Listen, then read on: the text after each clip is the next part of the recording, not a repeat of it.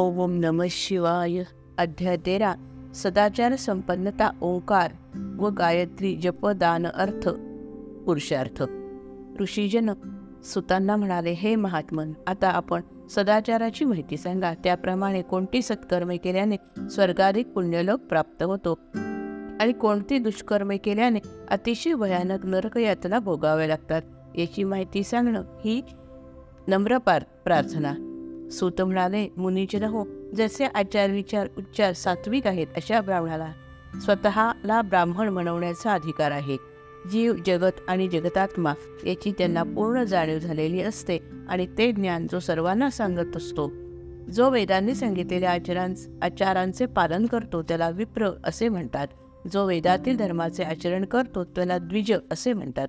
जो थोडे ज्ञान प्राप्त करून मंत्रिपदावर राहून राजाची सेवा करतो त्याला क्षत्रिय ब्राह्मण असे म्हणतात. जे ब्राह्मण शेती व व्यापार करतात त्यांना वैश्य ब्राह्मण म्हणतात. सर्व लोकांनी ब्रह्ममुहूर्तावर उठावे मंगल स्नान करावे भस्माने कपाळावर त्रिपुंड काढावे गायत्री मंत्राचा जप करून पूर्व दिशेला सूर्यासाठी तीन वेळा अर्घ द्यावे संध्या करावी. शंकर गौरी कार्तिकेय विष्णू ब्रह्मा चंद्र आणि अन्नदेवता या सर्वांना एकरूप मानावे. प्रणवाची उपासना करावी.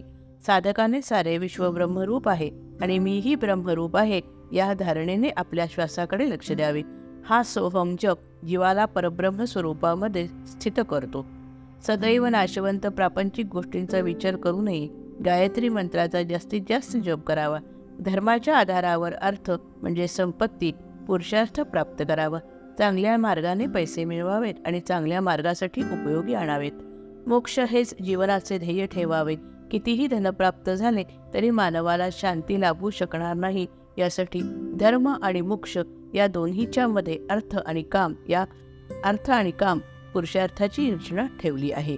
कलियुगात देवप्रतिमांच्या पूजनाने ज्ञान प्राप्त होईल तसेच देश काल पात्र पाहून दानधर्म करावा. दुसऱ्यांचे दोष कधी काढू नये त्यांना त्रास होईल असे बोलू नये. संपूर्ण शिवाचा लिलाविलास आहे. हे जाणून आपली कर्तव्यकर्मे करावीत. जय जय रघुवीर समर्थ. अध्याय तेरावा समाप्त.